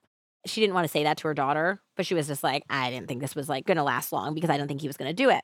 Frida also said that she was absolutely sure because she was the only one who talked to Brad after they made the decision about the children going with Diane instead of staying with Frida, that Brad did not know that the children were going to be with Diane because it had been a last minute decision to not leave the children. And because Frida was the one that spoke to him and she did not disclose to him that the kids Oh were with Diane, the police at that point began to believe that it had been a surprise for Brad that his three month old baby and three year old toddler were in the car with Diane. So they began to suspect that Brad had actually planned to kill his wife and then immediately leave to go and establish an alibi because at this time he's a former police officer. He knows, Yeah. and he's a criminal justice professor, that it's also cold out. It's Michigan in February. So they would have a very hard time determining exactly when she was killed. Yep. And they would have to do it in like maybe it happened at this time. So if he shoots her as soon as she gets home, immediately leaves and goes and does something for hours, somebody else, because he'll say, well, like, uh, you know, I expected her to get home and go in the house and then she was supposed to call me or something. He could establish an alibi and then somebody else would have to find her and then they'd be the one that would call and he'd be out be doing something. So they think that that's what was supposed to happen and that he had come down, shot her the second time and then realized his children were in the car.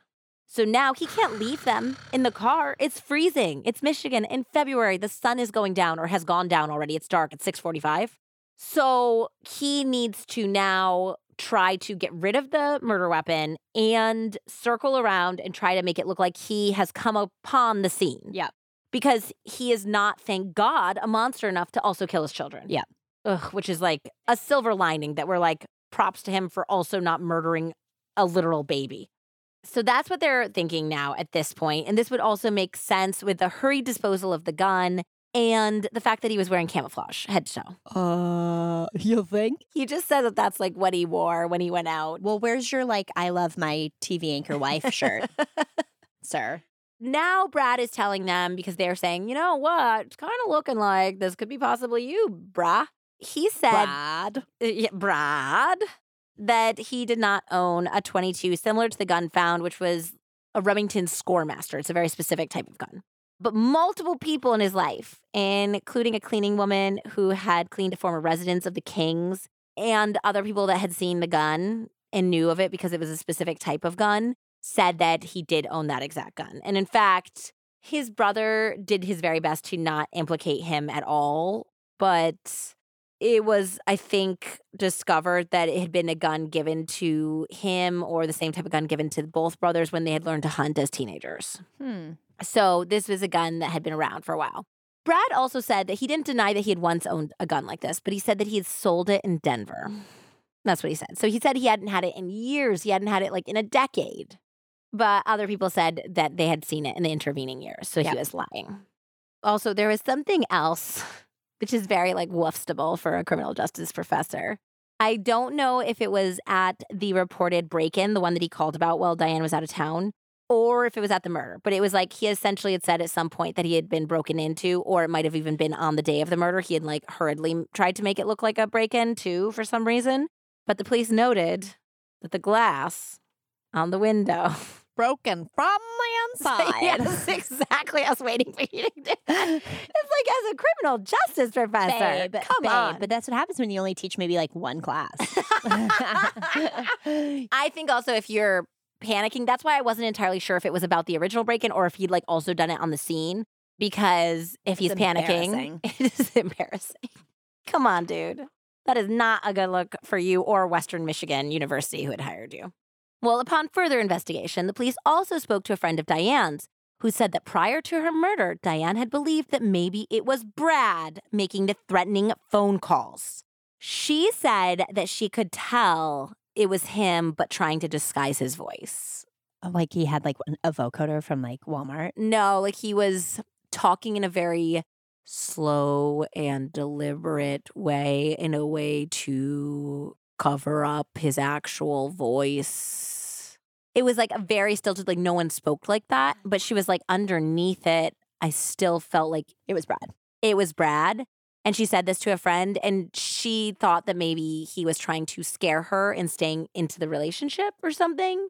Like she, or it was about control. It was about scaring her as revenge Yeah. for like pushing him into this decision. She was not at that point terrified that he was going to murder her. No, but I'm so glad she told her friend. I am too.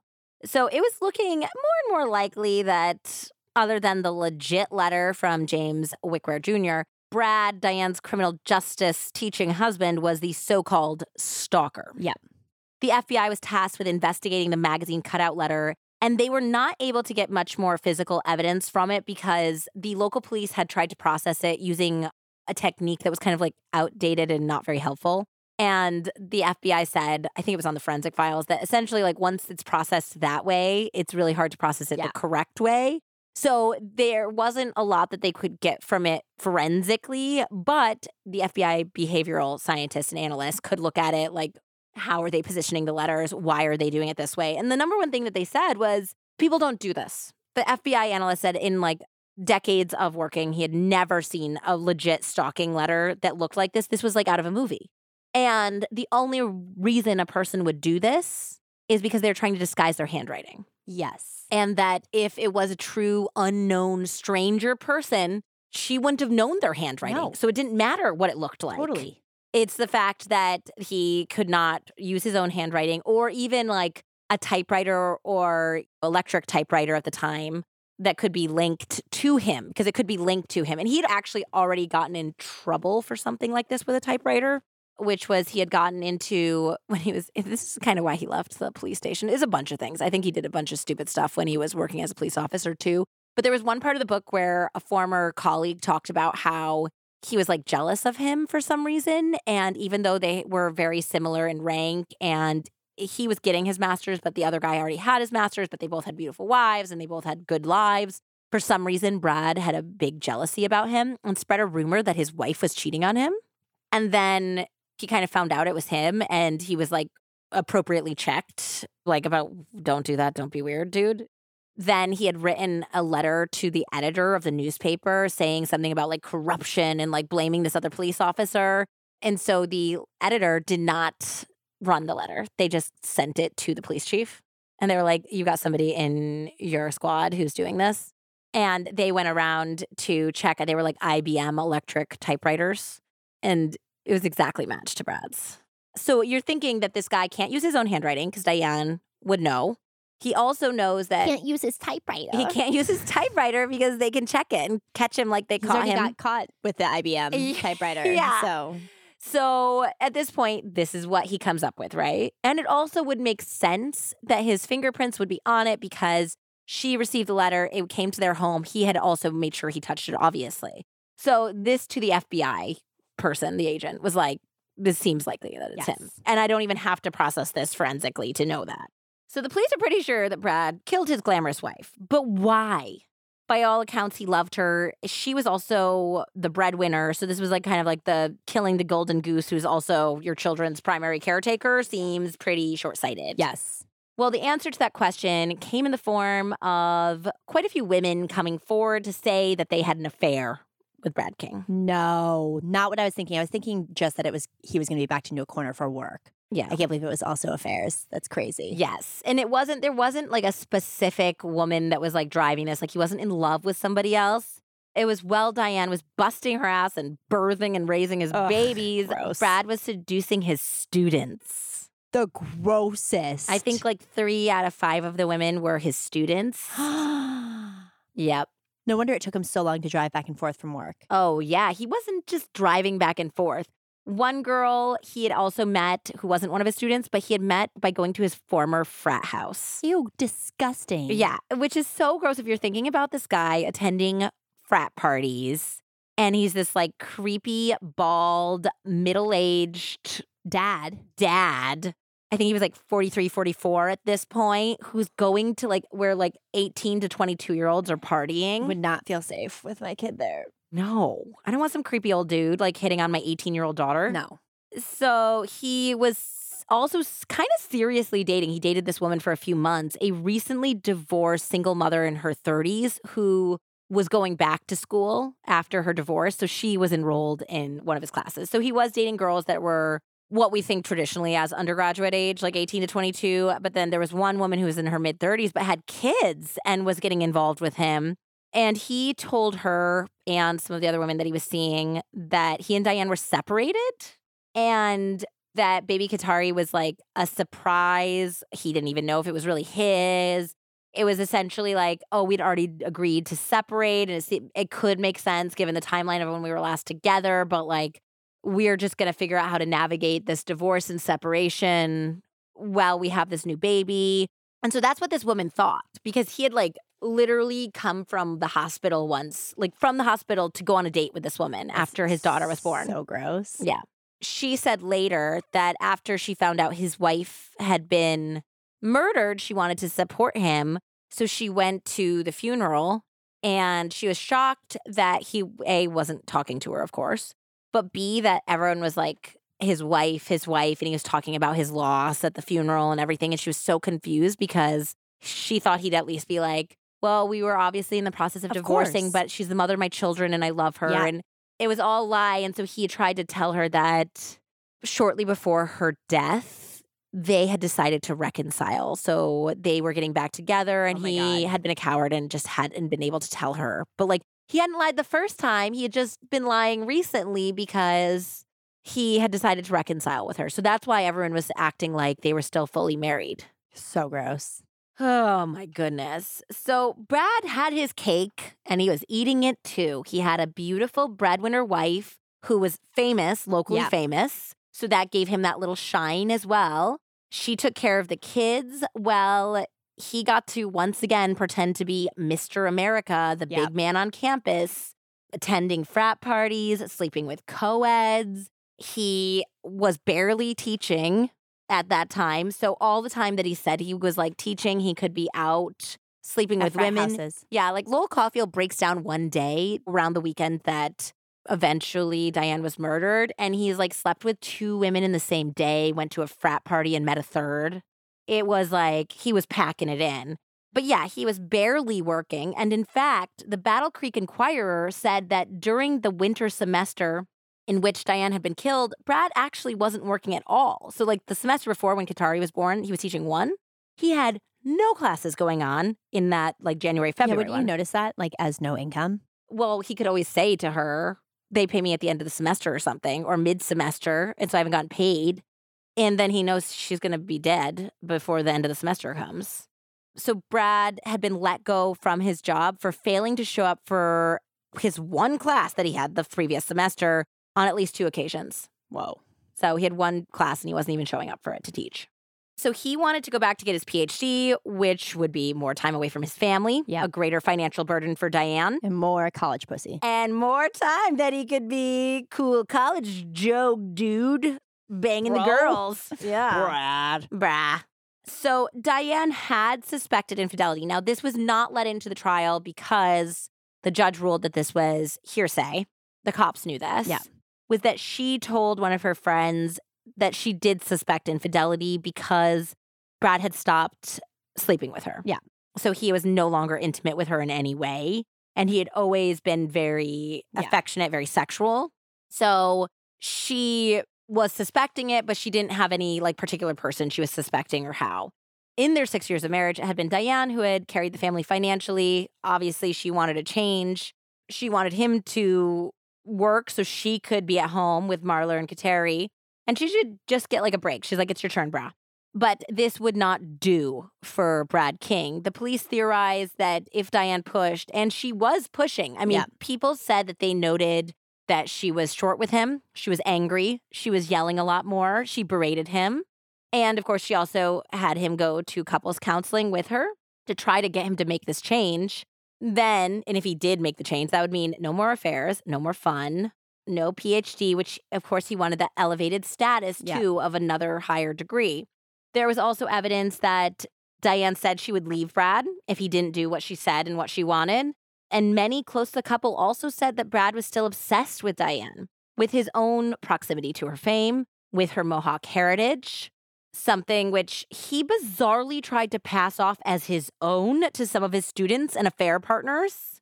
He said that he was part Native American on his father's side, which was A complete lie. this guy is white, blue eyed. Like there's, it does not look good. He was taking ownership of her culture. Yeah. He basically was obsessed with her. He was obsessed with possessing her, with possessing her beauty, her fame, her Native American heritage. Those were all things he wanted to possess. I mean, even if you think about it, it's the whole line of is it romantic or is it a red flag? When he talks about seeing her for the first time and being like, stay out of this. It's like on me. And about not taking no for an answer. Yeah. And how he said, I love you really fast. And this is coming from the girl that said, I love you real fast. Yeah, yeah, yeah. You know, yeah. but like these things all can be romantic. They but can they be, can also be huge fucking red flags. they can also be huge fucking red Yeah. flags. So all of this is clear when we look back Yeah. with hindsight is 2020 that he wanted to possess her. So Yeah. that meant that he had everything he wanted when they had their situation. She's bringing in the money. She's famous. She's giving him a shine, but he also can go back to school and dither around and do whatever the hell he wants. Now she's saying you have to change your whole lifestyle around and you don't get to do anything as you want to do anymore, or you don't have me anymore. And you're going to have to get your own big boy job and you're going to have to pay me child support. How do you like that? And he said, not going to happen. The initial police investigation had been marred with some mistakes, mostly on account of a smaller police force that did not process many homicides. Yeah. So while the prosecutor was having the police dig up more evidence, many of which we've already discussed now at this Yeah. point, Brad had moved with the children to Colorado. So he's out. He's in Colorado.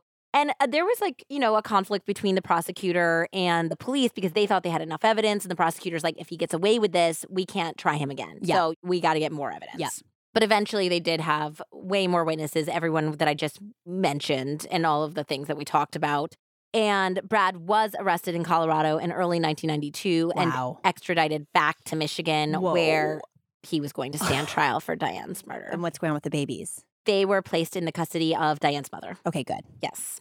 Which had also been going on. There was a whole custody issue. I'm sure. Because Because he was already in Denver. Yeah. So at some point after the murder, he had let Frida and Royal take the kids. That's just a manipulative tactic, I think. And then they basically were like, at that point, thinking that he did it. And they Yeah. were like, we're not going to give these babies back to Yeah. you. And then there was like a whole custody dispute. And eventually they were ordered to give the kids back to him. And that's when he moved with them. Fled. Yeah, he fled to Denver and was setting up a whole new life there. But they were not there for long. It's like hard to hear too, because at that point, Marlar was like four or five by the time he was arrested. And he was telling people, like, he saw what happened. He was there, and it was two bad men with guns and not his daddy. But it's like, Of they're course. the most impressionable at this age. Andie and I were just talking about this because her daughter had a legit allergic reaction. And my four year old daughter started thinking she was having an allergic Yeah. reaction. And it was And because it's just so, so small. It's nothing in it's like comparison. nothing. It's like an impressionable thing, which is given all that alone time with a child, you can make them believe something. Absolutely. Especially you can do that on- with an adult. Yeah, when they're only three years old Yeah. when it happens. Yeah. Yeah, he was arrested, and the kids did end up with Frida and Royal. So before it went to trial, however, there was one more surprising discovery. Another 22 Remington Scoremaster gun was found in a neighbor's attic near where they had been living at the time. The defense argued that they should dismiss the charges against Brad because clearly this similar or same ish weapon had been the one that fired the bullets. And that means that maybe the killer had gotten away and stashed the real murder weapon in this attic. And not in the lake. and that the lake had maybe been like a setup, it sounds like. I don't know exactly what the argument was for this, but it was just more proof that they had gone down with tunnel vision looking at Brad and they hadn't searched other houses in the area. They hadn't been looking for it. But forensically, the first time, the bullets that were found in Diane's body were so damaged that they could not conclusively say without a shadow of doubt that they had come from the gun that was found in the creek. Yep. I think that there was a lot of damage to the bullets and potentially some damage to the gun. Now, these were older style guns. Yes. And obviously, as time goes by, there's different ways to tell and differentiate them and how they're shot. So, the ballistics expert who was on the forensic file said they were very lucky in this circumstance that, while they could not prove that the first gun absolutely for sure shot it, they Yep. could prove that the second gun absolutely did not shoot them. So, it is believed by authorities that Brad found another of the same type of gun and planted it in order to try to deflect Yeah. suspicion. Okay. So at trial, the prosecutor argued that Brad did not want his cushy situation to change. According to one of his affair partners, Brad was angry that Diane had frozen their checking account so he could not access money around the time that Kateri was born. He was angry that she was pushing for her way or the highway situation. And we know that Diane has this forceful, strong personality. And that he was angry he was going to have to give up his ideas of going back and getting his PhD because he wouldn't be able to do that as a single father if they divorced. The prosecutor also argued that Brad did stand to benefit financially from Diane's death in the form of a life insurance policy that was issued by her news station. A coworker of Diane's reported that Brad had come in to talk to the general manager of the station very soon after Diane's murder to get his insurance money because they held the policy. He was like, When do I get the money? He didn't learn about that in etiquette school. No, no. Another affair partner said that Brad had made a date with her for the night that Diane was murdered. Now, this would be a very sus alibi. However, they were wondering if he was setting up his alibi because he had eventually called her and said, My wife was just killed, or my ex wife or my soon to be ex wife was killed. I can't see you. And I, I like can't talk to you for the like upcoming few weeks while this is going on. But there was a theory that maybe he was trying to set up some sort of Backup plan. Yes. And then I think Brad countered that their plans were not for that night, that they were supposed to be for the next night. But it's still like you're setting up something. You're setting up either a date for the next night. Yeah. Or, which you're still cheating, which he did admit that he cheated with two partners, but I think it was more like five. or tried to, and he hit on other women that he that didn't sleep with him. Yeah. Or he was actually trying to leave and set up an alibi, which was like, it's not perfect. I'm not perfect. I was a cheater, but I'm not a killer because it just it doesn't make sense with the timing. Yeah, the rhetoric is Yeah. strong. The defense argued that the police had tunnel vision. They had a local celebrity, a relatively botched early investigation, although they're not obviously arguing that Yeah. right away because they don't want to admit that the state had done anything wrong. I mean, the prosecution's not saying, but that's what the defense is saying. They said they fucked up the investigation. They needed a culprit because obviously everybody knew who she was, and they're saying we need answers about what this is. They argued that Diane had stopped along the drive and called Brad. Brad is saying that she stopped at like a gas station and she had called him and said, By the way, I have the kids with me, so that he knew that the kids were with him. But we have no evidence that that's true, that he knew that the kids were with him. And that they had decided it was easier to go after the husband, the known entity, rather than actually find the stalker and real murderer. Because there's not one. Yeah. The defense argued that the evidence against Brad was circumstantial, and as a former police officer and criminal justice professor, he would have known better to make so many mistakes in the execution of the crime. Like he was too smart for all the dummy mistakes he made. The prosecution countered, we're saying that he didn't know the kids were in the car, and that's why he panicked and made a lot Yes. of mistakes. Yeah. On December 14th, 1992, the jury said. Guilty as fuck. Yes. Bradford King was found guilty of first degree murder. He also received, I think, some extra time for using a firearm in the commission of a crime. In comments to author Lowell Cauffiel, Bradford claimed that the judge had threatened the jury to come to a decision or they would have to spend Christmas away from their families. Which doesn't really sound like a thing a judge would do. I think they'd say, make the most of your time and deliberations Yes. because Christmas is 10 days away. So let's make a decision. So he's like, they were forced into somehow finding me guilty because it's like they could have just as easily found you not guilty Yes. fast. Yeah. If you were not guilty. like either way, they're getting out of there. Yeah. On January 6, 1993, Brad was sentenced to life in prison without the possibility of parole. I mean, it has to piss off genuine law enforcers when people do shit like this. So Lowell Cauffiel said in his afterthoughts that Brad himself had been pissed off as a police officer when he saw people exploiting loopholes or getting off Yeah. because of shitty police work. Yep. Or they had passed a lie detector test, but he knew they were lying somehow. And he wanted to exploit the holes in what he saw the criminal justice system for himself. And then he's really angry because it didn't work for him. It worked for other criminals, but not him. And also, these are the remarks that he said to the judge and jury before he was sentenced, which I'm like, sir, you catch more flies with honey, not vinegar. Because this is the part where he can like make a statement asking for leniency. But you and- can't make honey if you're spoiled rotten. yeah, this is what he said in front of the judge who was about to sentence him. He looked directly at the judge and said, First, you forced a trial in this county on me. You forced a jury on me, a jury with considerable prior knowledge of this case and obvious opinions. Second, you allowed the prosecutor, your friend, to continue to attempt to enter inadmissible testimony into this trial, which was not true. There was like many, many, many things that they did not let Of in. Like I said, the hearsay, and there was some other things. Like he also prevented her family from wearing like these like pins, like these buttons In her honor. in her honor because he was like he didn't want to sway the Yes. jury. This was a very fair judge. Yes. Third, you remained the trial judge when you knew that you were biased for the prosecution. Fourth, you knew that to ensure a conviction would be the only way to cover up the incompetence of the investigation into the death of my wife. First, this case carried a lot of media coverage and political impact. To control the trial process was necessary in order to ensure a conviction. Why were these points carried out in this trial? To cover your guilt in the conspiracy to convict me? To cover your guilt about the travesty of justice you knew this would be? I guess the judge looked up from the papers that he was signing, and Lowell Cauffiel wrote, he glared momentarily, then just resumed writing. To the jury, he said, I charge you with the failure to follow the court rules. I charge you with lying during the selection process. I charge you with willful misconduct. You also threw out the basic tenet Wait, is he presumed the judge now? Is he the judge now? He's, who is he charging? I say you chose to act in the manner you did for your own comfort, not in the interest of justice. I have nothing but contempt for you. I feel like the jury's like same Z's. Same. Same, Bradley. yes. Finally, I stand here a proud man. I did not kill my wife. I am not guilty. I am taught that all things are related. Everything is a part of the greater whole. I have asked the Great Spirit to guide me on my path. Oh, the great Native American spirit. Mhm.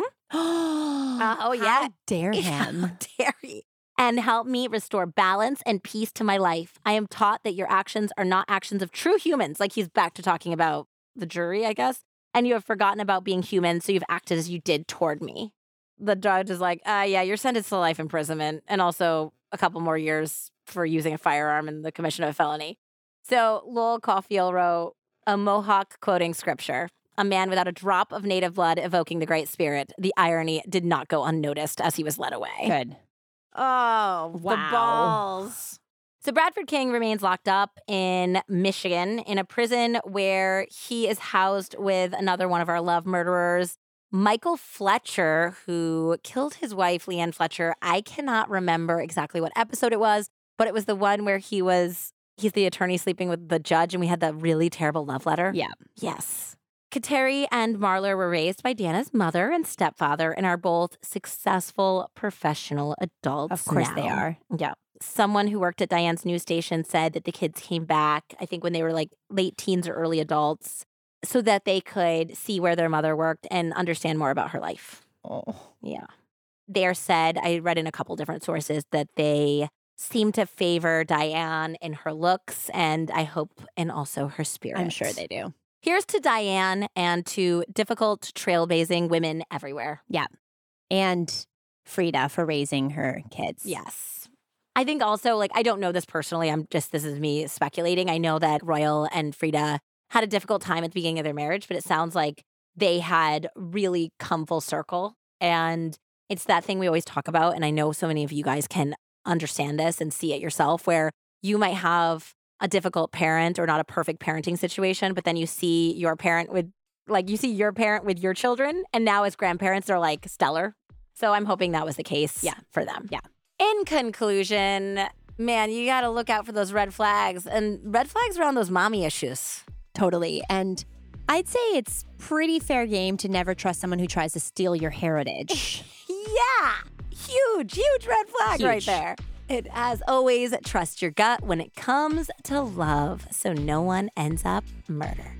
Bye. Bye.